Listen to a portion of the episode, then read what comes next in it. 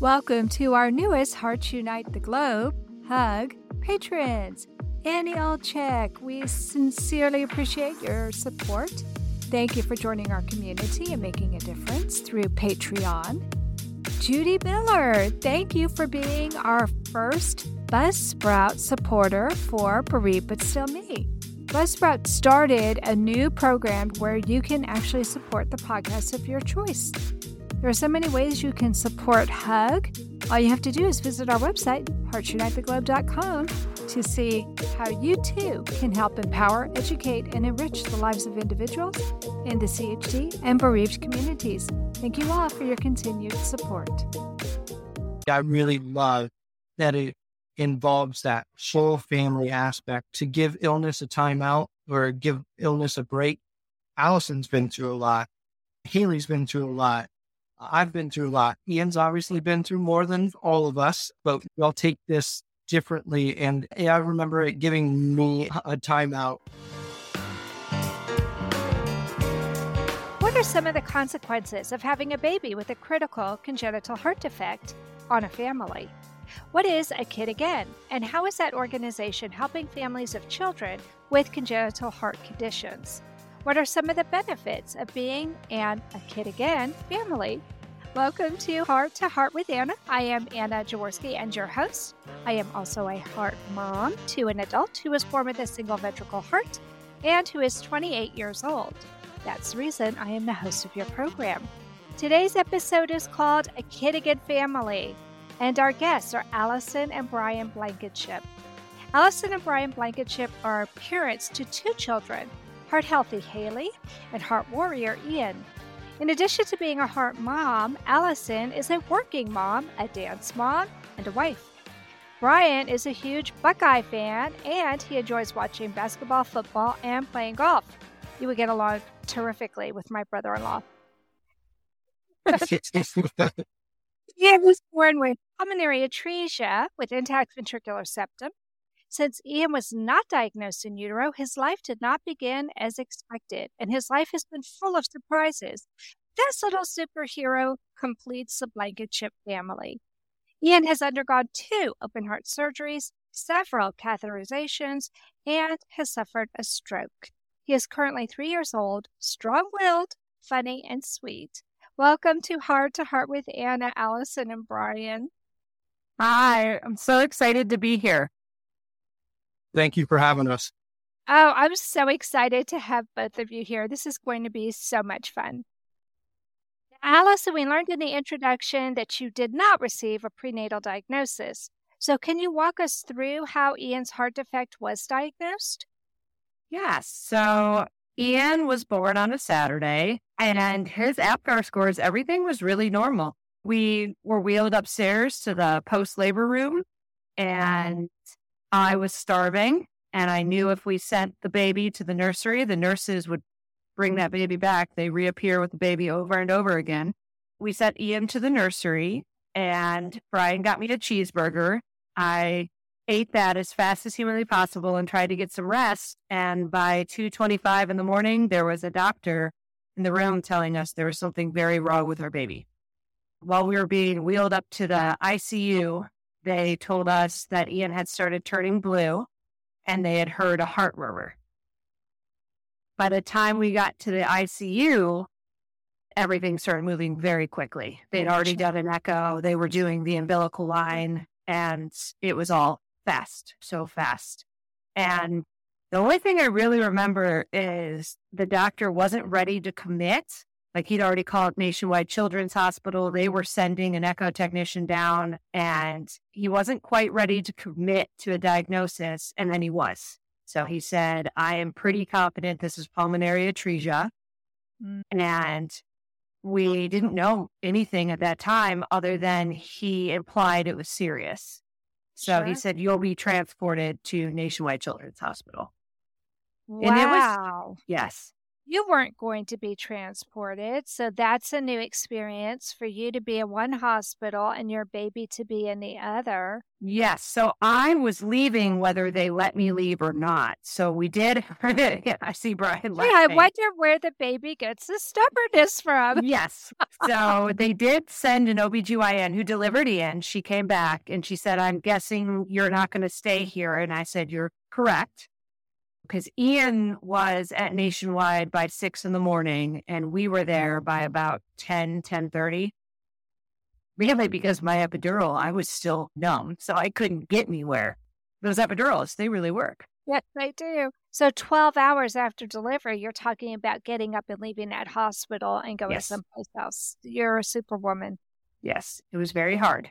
Yeah, that would be super hard.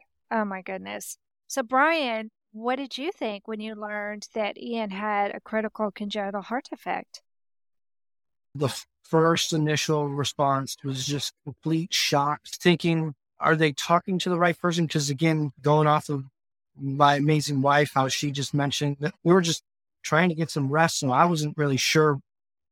Did they come into the right room? Everything was good when he was born. Everything looked great. So First initial response was immediate shock, disbelief. Then the next response is we got to head up to the ICU floor right now. We got to go. Alison, I'll carry you if we have to. Like, we're going so we can be there with our child. And then when they did end up giving us that diagnosis, my immediate response was to start looking up what did that mean? They just gave us the pulmonary atresia with intact ventricular septum. And that didn't mean anything to me. So I had no clue. So I was looking at Google, I was looking everywhere. And it wasn't with the response of like, how am I going to handle this as a, like, as a fake doctor? It was, how am I going to handle this with my family and be as supportive as possible? What I was reading was that it was going to be a, a tough road for Ian. And I was a little overwhelmed about wanting to stay as strong as possible. So, yeah, just educating myself, but not wanting to react, just needing to educate. And it was a lot to take at first.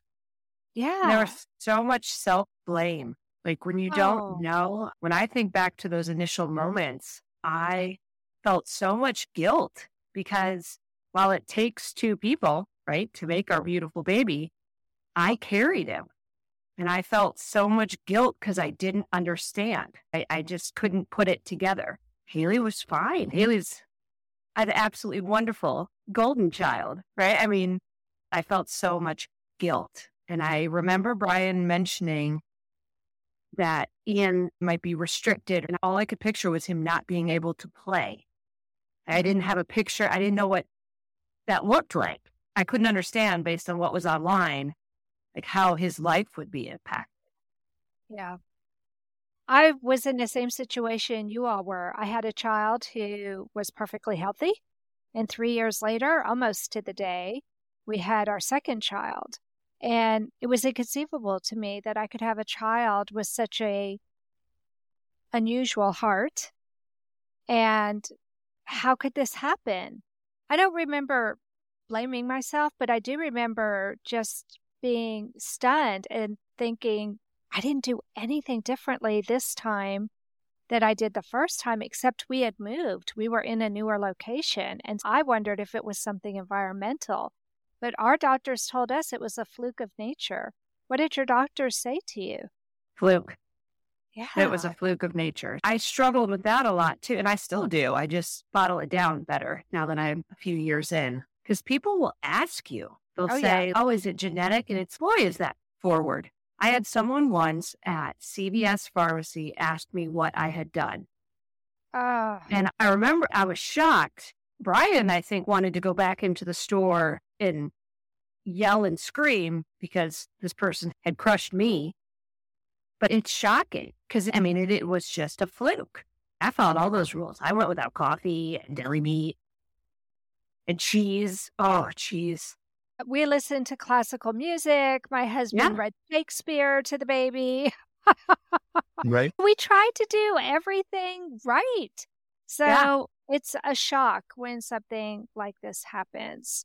So, what is the biggest change in your life since you gave birth to a baby with a critical congenital heart defect? And I've thought about this one a lot. So I'm I know to, because there are so many changes, and I asked you what the biggest one was. And I think for us, one of the biggest changes, whether our kid had a congenital heart defect or not, was the fact that now instead of just one child, we have two. right. When I look back, one of the biggest changes for us was going just from one child to two children. So we had that. And then it's been a series of little things over the years. One of the ones I even picked up at Ian's most recent heart catheterization is I'm catching myself being numb's not the word, desensitized maybe. It's like I roll with this stuff so much that I don't have as strong of a it's oh, this is where we are, and oh, we're doing this, and oh, we're running this test. And when I tell people everything Ian's been through and we've been through, they always gasp and they're shocked. They there's so much empathy and meanwhile i'm like oh we're here oh we're doing this oh ian conquered this again right like it's very You're on automatic pilot still, Yes. Alison. Yeah. I was like that for a long time too. yeah and then when a doctor says something surprising ian's doing it's of course he's doing something weird or surprising what our mm-hmm. baby does the amount of times they've said we've never seen this or it's rare whenever they're like oh don't expect this to happen brian and i are like oh boy okay it's gonna happen because one of his superhero traits is being even more unique than we ever could have imagined. Wow, that's amazing. I can relate. I can completely understand where you're coming from. I think our heart warriors are cut from a different cloth. Yes, Yeah. they are. And the other thing I've noticed myself a lot of times is milestones. When you're a first time parent, they talk about how important all these milestones are, right? And then Yeah. in today's world with social media and stuff, it's like my child's walking, my child's potty trained. There's so many of these things. And what I thought was fascinating is Ian learned to give his little finger for his pulse ox at such a young little age. And he knew where they were going to listen to his heart. He could identify where that was. And it would have been just rec- a year ago. So, what? He would have been two. And he goes to get a liver ultrasound. And the tech goes to do the ultrasound. And he moves the wand up to his heart. And he goes, No, my heart. Oh, He's still familiar with these tests, but those aren't like a milestone that there's a sticker for. right. So a big change was realizing these milestones just aren't as, it's not that they're not important, but that you adjust. I just remember always feeling constantly proud of how he responds to things. I mean, no, he wasn't walking by the time he was a year. Oh, no, he wasn't walking. No, he was then? not. It was an indicator for his Fontan procedure because he had started trying to want to walk and then he stopped. He had just kept standing up. He wouldn't try to walk. And then he had his Fontan in January. His six week clearance was in March. By Memorial Day, that kid was practically running. Yeah, it's funny how they can go from sitting to almost running. And I don't know about Ian, but with my little one, no crawling. And I think it's because of the pain on the chest. So my child started to walk, but he had a brother, three years older, who would play with cars and trucks on the floor and would crawl around on the floor, scooting the cars and trucks. And so after a while, he looked at his brother and he was like, I guess I should be doing that. And for the first time, I saw him actually trying to crawl. And then he completely stopped walking. And I thought, wait a minute, now we're going backward. But then he did eventually totally catch up. But it was, yeah, like you were saying earlier, the normal milestones for children who have never been on paralyzing drugs, who have never had their hearts cut open, who have never been catheterized and had all of the medical trauma that our kids have had. The milestones aren't the same for those kids who haven't gone through all of that. And I would love to see a book that looks at a broad spectrum of kids with critical congenital heart defects who have had to undergo multiple procedures to see if maybe they have a certain standard of developmental milestones that truly do look different than kids who have had all those consistent minutes, hours, days where they're free to learn. Our kids are not free to learn when their arms are strapped to a board so they don't pull an IV out. Our kids are not free to learn and crawl around when they're on paralyzing drugs. And tummy time. I remember Yes. that interim phase before you do the Glenn procedure, you have the home monitoring. The nurse team would say, Yes, you can do tummy time. And so I was like, All right, let's try to put him on his tummy. He would turn so blue that it was like, No, we'll just go ahead and lift you right up. Ew. Absolutely not.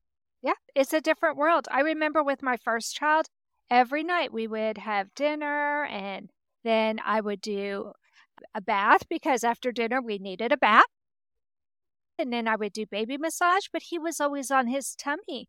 I didn't do that with Alex Yeah. because it wasn't comfortable for him. Not that I didn't do massage with Alex, but it was very different. And that's why I think our children's developmental milestones, of course, they're going to be different. But it would be so nice, wouldn't it, for new parents of a heart warrior? It would. Because it would help you really understand. Don't put so much pressure on yourself Yes. Or on your child. or on your Yeah. child. Yes. Or on Yes, your I child. agree. Absolutely. I agree 100%. Brian, what do you think was the biggest change in your life since you gave birth? You didn't give birth, but since your wife gave birth to a child with a critical congenital heart defect. I do remember thinking just everyday activities you normally don't have to think about. You're normally thinking, okay, let's just go have fun and figure out how we're going to get this birthday present to the other child. Now it's okay, how many people are invited? How many people have been vaccinated? Uh, does anybody have a runny nose? Can you call all the people that are coming to this party, please? You would be saying it to the host or hostess.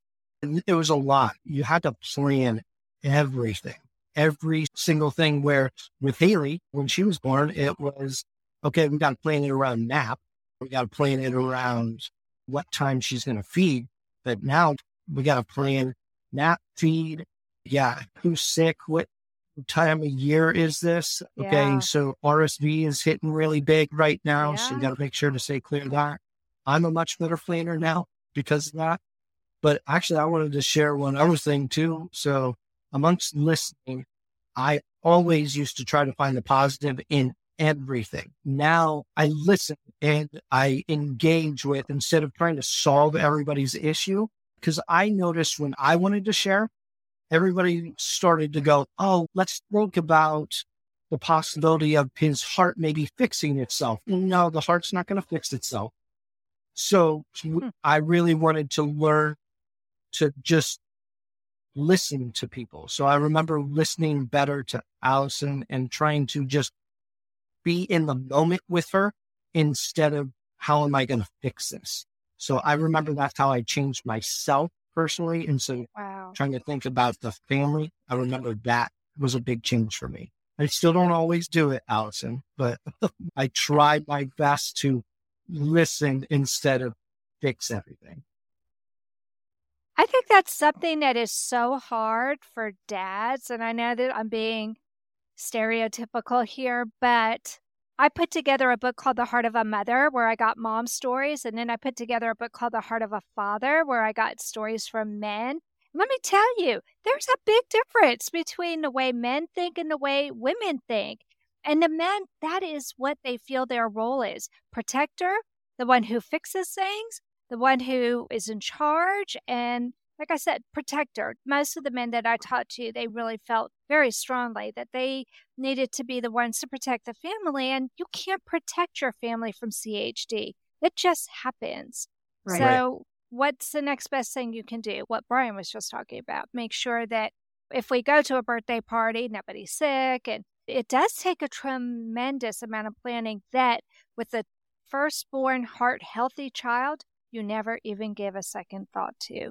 It's amazing. And you all had a child during or right after COVID? Is that right? Right before COVID, I can't even imagine. Then, yeah, we went into COVID. And the funny thing is, I remember being in an office because I still had to go to the office working at the bank.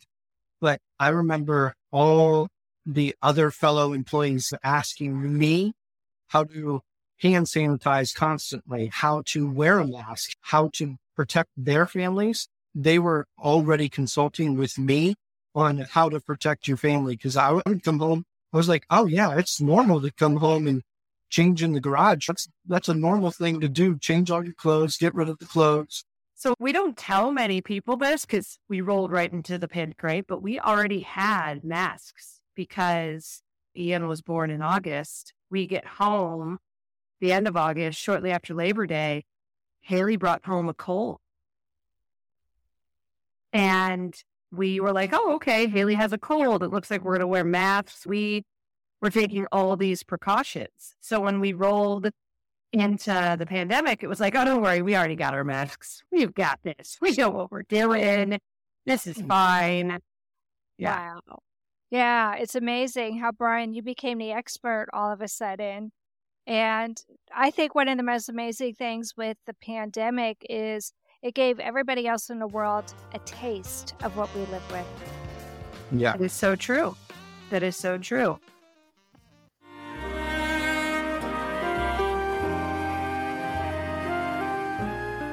Home Tonight Forever by the Baby Blue Sound Collective.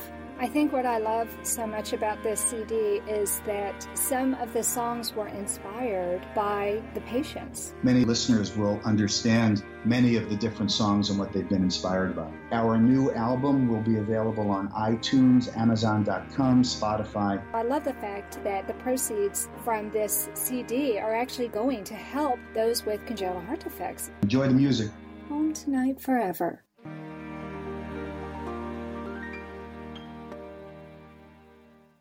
This content is not intended to be a substitute for professional medical advice, diagnosis, or treatment. The opinions expressed in the podcast are not those of Hearts Unite the Globe, but of the hosts and guests, and are intended to spark discussion about issues pertaining to congenital heart disease or bereavement. You are listening to Heart to Heart with Anna. If you have a question or comment that you would like addressed on our show, please send an email to Anna Jaworski at anna at hearttoheartwithanna.com. That's Anna at hearttoheartwithanna.com. Now, back to Heart to Heart with Anna. One of the ways our lives change once we're part of the CHC or CHD community is that we can no longer take part in social activities the way we used to, which we've already started talking about. But Alison, tell me how your relationship with your friends and family has changed since you've had a baby with a critical congenital heart defect. Oh, it was so hard to tell friends and family they couldn't come meet Ian. So, first, when we were at the hospital, when you're on the CTICU floor, there's no visitors. And then when you move over to the other side, there's a limited number of visitors, which truthfully, it was very limited. So it was really just the grandparents that were on that list. And then when we came home, it was really hard to explain that we really had to live this bubbled life because I was horrified. I mean, I won't speak for Brian, but I was horrified of illness before Ian had his Glenn. Truly horrified. And it was hard because we would tell people that we couldn't have visitors. And some people would say, well, Haley's around other kids. Of course she is. And she's around Ian because that would be her brother. We weren't going to punish Haley. So we had to treat the situation as what was best for just our family, which was limiting outside contact and trying to give Haley the opportunity to feel like she was getting typical sibling experience. And then as for friends, it took me a long time. We had so many friends that were pregnant when Ian was born, and it was wonderful. And I was so happy for them. But I was so because they would have their babies, they would bring their babies home, and they would do these adorable newborn shoots, and they'd have all these things that I didn't get. And I just was so sad and angry. And then I didn't know what to do with it. And then I knew some of my friends knew I was sad and angry. And that was such a sad way to feel. I was sad for everyone. I will say, though, I learned something very important that I would tell any heart mom is don't dismiss your feelings. It was okay that I felt that way. Yeah. It took a therapist, by the way, to give me this profound advice. But my feelings were okay. They weren't wrong. They weren't bad. You weren't a bad person either. You Right. weren't a bad person. You were a good person in a bad situation. Right. And it was okay that the picture in my head, everything mm-hmm. had changed. And so it was okay to feel grief and sadness over what I had pictured that wasn't happening. Right. So I would try to explain my feelings, but I never know if I really, I don't know if I ever did. I don't know.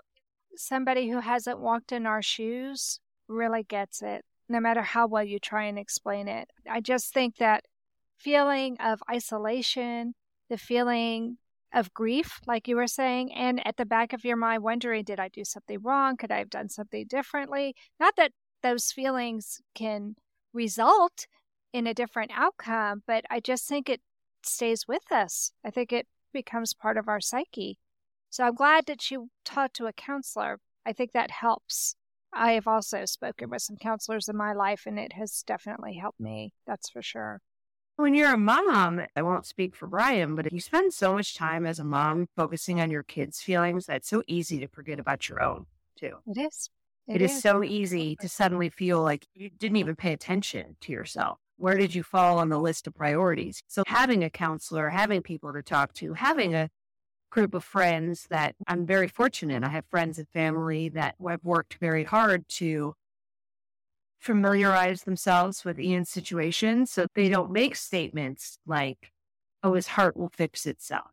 They've worked very hard to say the right things, of course, other heart moms always get it the best, but I'm very fortunate to have such wonderful people around that try so hard to put themselves in our shoes and that love our kids so dearly. That's really a blessing to have people like that. Yeah, what you said though about the other heart moms knowing what to say, what I found for myself was that they became closer friends to me than the people who previously had been close friends to me for a couple of reasons. And one of the reasons, and I'm curious if this happened to you as well, my friends whose children did not have heart defects, I think they went through a period of grieving and didn't know what to say. And it was very awkward for them. And so the easiest thing was to say nothing and pretend it didn't happen, which was not helpful. I don't blame them.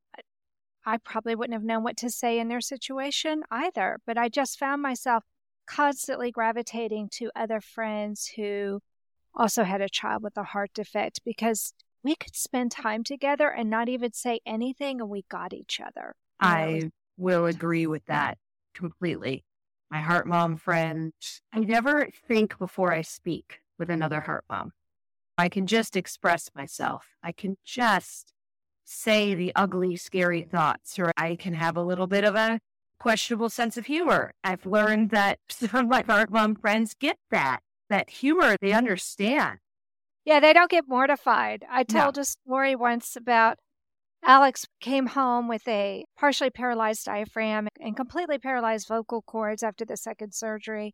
And so I had to carry around a portable oxygen tank wherever we went. And back in the day, I had a little umbrella stroller that I would put Alexander in, and I had to put the oxygen concentrator on the little handle. And I had Joey with me. We were going to a doctor's appointment. So I said to my three year old, Here, hold on to the stroller while mommy opens the door. Now, all these people were sitting inside. Nobody came to open the door for the mom with the baby in the stroller and the oxygen tanks. So, right. So I left the stroller with Joey, zoomed around, opened the door, turned around, and Alex was looking at the sky because the Oh, oxygen tank was so heavy it made the stroller flip back. Now, thankfully, he was strapped in. And see, you're laughing.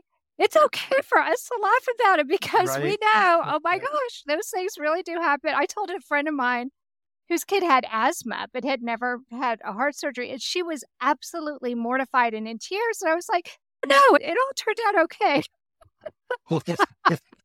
But my heart friends I don't know. They don't act as mortified. So it's funny what you said. I totally agree. We can have our funny sense of humor, our funny stories, and our heart moms get it, or heart dads too. They get it. Whereas my other friends, they just seem so terrified by everything I share with them. Is are you kidding? That was not the worst part of that day. Oh, no. Don't you catch yourself thinking like when they react horrified to like simple stories, you're like, oh, I won't share this other story. Oh yeah. Like I'll just Oh, I have two Facebook pages. I have one Facebook page for friends and family who really can't handle it. And then I have my heart Facebook page. Guess where I hang out? I hang out on the heart Facebook page. Every now and then I go to my personal page, but the people that really get me are the heart friends. And so that's Yeah. where I hang out. Oh, my family, to be fair, they love my child so much that the thought of, oh my gosh, you mean a pacemaker maybe in the future? You mean transplant maybe in the future? It just mortifies them. And it's not like I'm thrilled about the idea, but it's just something that I've become aware of. And I just know that's a possibility. I'm not going to let that mortify me. Those things might happen to save my kid's life and allow my child to live even longer. So it's not something to be mortified over. It's just something to be aware of. And my heart friends, they get that. None of us are thrilled about the idea of our children, especially with a pacemaker, with a Fontaner. That's an open heart procedure. For a normal heart healthy person, a pacemaker can be done in a cath lab, but that's not the case for our kids. So it is more concerning. However, it also is a potentially life saving device that would be installed. So, Brian, we have become accustomed to a new normal Right. after we hand our child over to a surgeon for open heart surgery. What has this new normal meant to you regarding the activities that you and your family took part in when Ian was a baby? Yeah. So the new normal, we did love outdoor activities because again, that's a way could, if we saw a runny nose, if we didn't have to really bring attention to it, you're not in an enclosed space, but if you saw a sick child sneezing, coughing, Eh, you just kind of walk away with it. You just excuse yourself. Oh, we're going to look over here at these pumpkins in this pumpkin patch while the rest of you stay over here.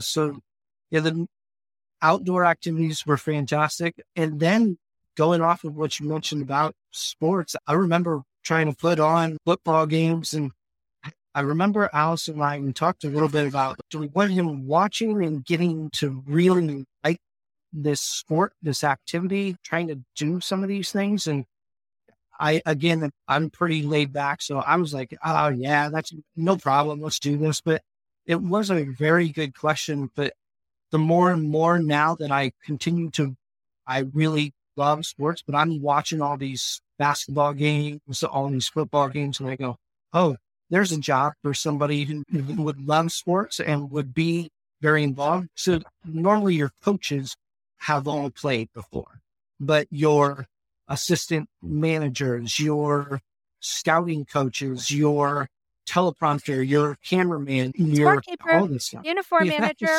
Those were my Yeah. jobs. Happens when you have no athletic aptitude whatsoever. yeah, I remember sports just being, it was just thinking about it differently. So the new norm was, okay, let's figure out what activities we can do. So the new normal became thinking about sports differently. Yes. I'm curious, is Haley very athletic? Does she like to do sports with you?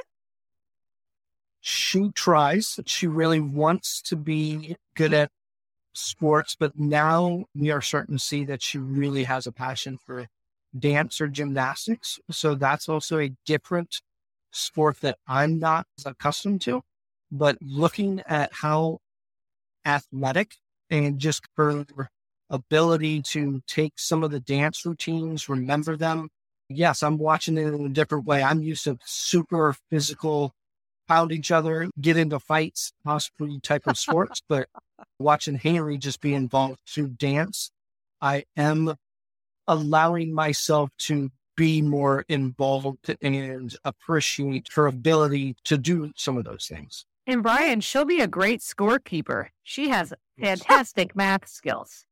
Right. So she's Yeah. always trying to see who's the winner. Yeah. So she's got, we got our scorekeeper on her hands. And Brian was talking about that, and I had forgotten how I was very weird about having sports on when Ian was first born, because that's the other thing about having a heart warrior is the stuff you fear is crazy. I was afraid of what his life would look like when he was 20 years old, when he was not even one. But that's what I was always afraid of. I was like, what if he falls in love? Because Brian is so into basketball. I think he could watch basketball every day, all day, and he'd be perfectly fine. And I was like, but Brian got to play it as well. Right. And so I was always just afraid for him to fall in love with these activities. Here I am, three and a half years in, and Ian is obsessed with basketball. So all of my fears did nothing, which we should go ahead and just file that away. And everything else that I've been worried about that I've had zero control over, I've accepted this. That boy would go outside on his trampoline and play basketball all day long. Anna Jaworski has written several books to empower the congenital heart defect or CHD community. These books can be found at Amazon.com or at her website, www.babyheartspress.com. Her bestseller is The Heart of a Mother, an anthology of stories written by women for women in the CHD community. Anna's other books, My Brother Needs an Operation, The Heart of a Father, and Hypoplastic Left Heart Syndrome, a handbook for parents, will help you understand that you are not alone. Visit babyheartspress.com to find out more.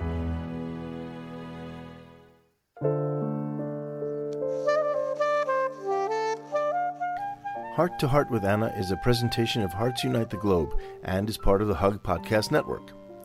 Hearts Unite the Globe is a nonprofit organization devoted to providing resources to the congenital heart defect community to uplift, empower, and enrich the lives of our community members. If you would like access to free resources pertaining to the CHD community, please visit our website at www.congenitalheartdefects.com for information about CHD, the hospitals that treat children with CHD, summer camps for CHD survivors, and much, much more. So, in this segment, I am so excited to learn about a kid again because, Brian, I know you have something special to share with me about this organization and how you found out about it. Yeah. So when Ian was born, during some of my Googling, I was trying to again figure out how I could support this family. And I was just really looking for something to give us help, something to give us some guidance. And I remember watching sports, I knew about Make a Wish Foundation, which is going to be similar to Kid Again, but then I kept doing some research. I know Alison and the hospital, they helped us get in touch with Kid Again. I know Alison took it and ran with it, but Kid Again has been huge. We have gone to several of their events, which happens to typically be around sports or activities, which is fantastic. And it's a great way to involve anybody who might have been born with a disability.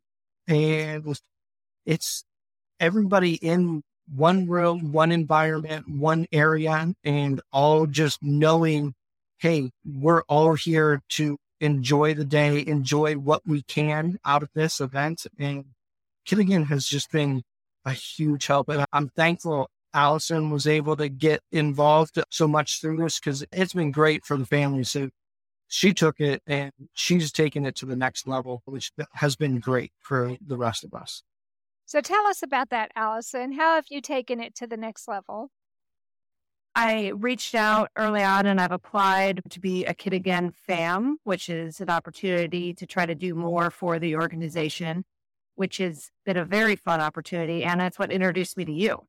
It's right up my alley because when you're in one of these organizations that do so much for your kid, you really want to try to figure out how to give back.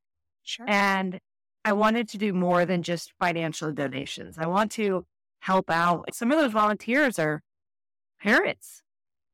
And it seemed like such a fun opportunity for me to give back to an organization that lets my whole family, but with emphasis on Ian, this is an opportunity for Ian to get something special that isn't a sticker after a needle prick.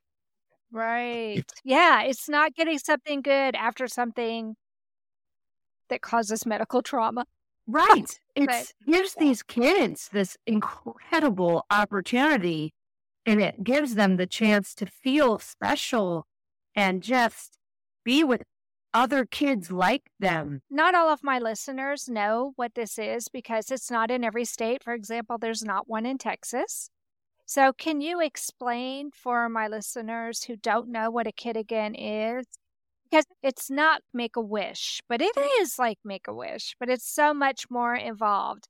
And I did have the CEO from A Kid Again come on, and I'll put that in the show notes in case anyone would like to listen to that but I'd like to hear it from a parent's perspective. A Kid Again has possibly my favorite tagline. It says, Giving illness a timeout. And it feels like that paints the picture perfectly.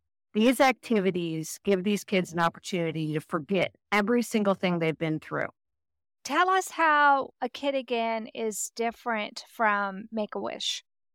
So, A Kid Again gives monthly events of all kinds of different types. Yes, a lot of them have been sports related, but there's the zoo, there's the symphony, there's the historical society. They try to have an event every month that wow. would appeal to a bunch of different interests for these kids. And it gives them also a private opportunity. One of my favorite events is actually coming up in June, and it's Dream Night at the Zoo.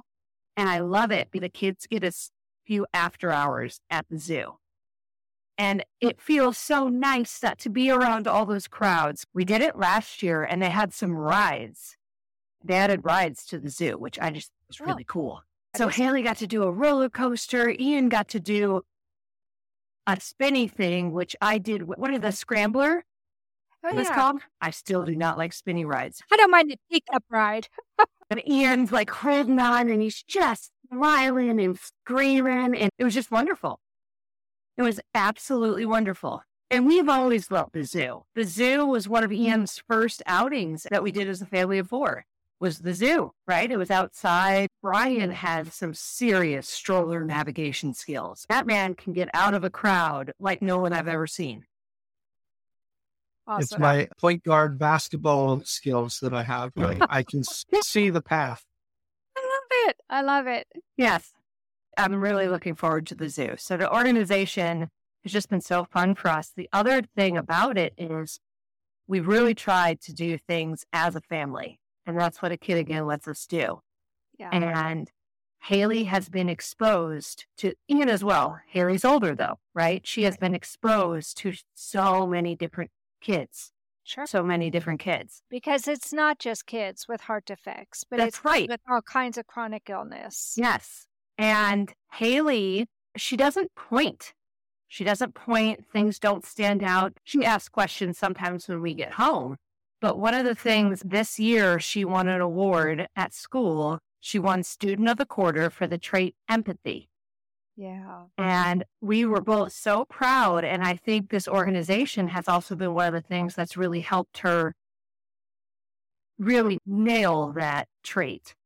She's even been age. selected to do a buddy program at school because wow. it doesn't stand out to her anymore. She's used to seeing these kids. Sure. And yes, kids with so many different kinds of illness. So, Brian, what advice do you have for families who are considering whether or not they want to join the A Kid Again family?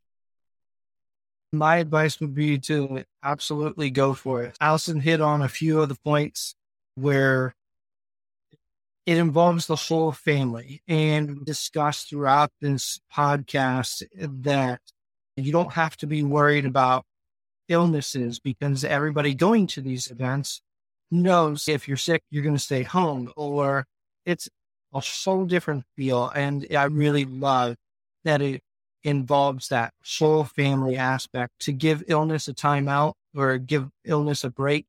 Alison's been through a lot. Haley's been through a lot.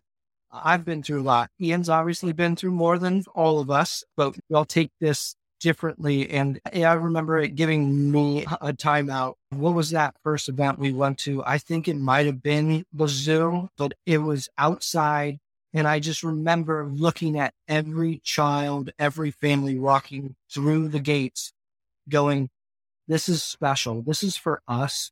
We get to enjoy this because of what we as a big group, or I'll even extend the word, we as a big family of people who have been through illnesses have experienced and we get to have a time out. So it was a fantastic first event. I remember going, okay, Alison, what's the next event? Like, when are we doing this next?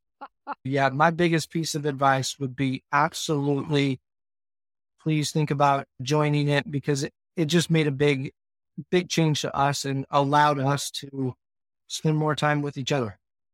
And don't worry, don't think, is my kid too young for this? Don't worry about that. There's so many activities that will just get your kid and you out in the world.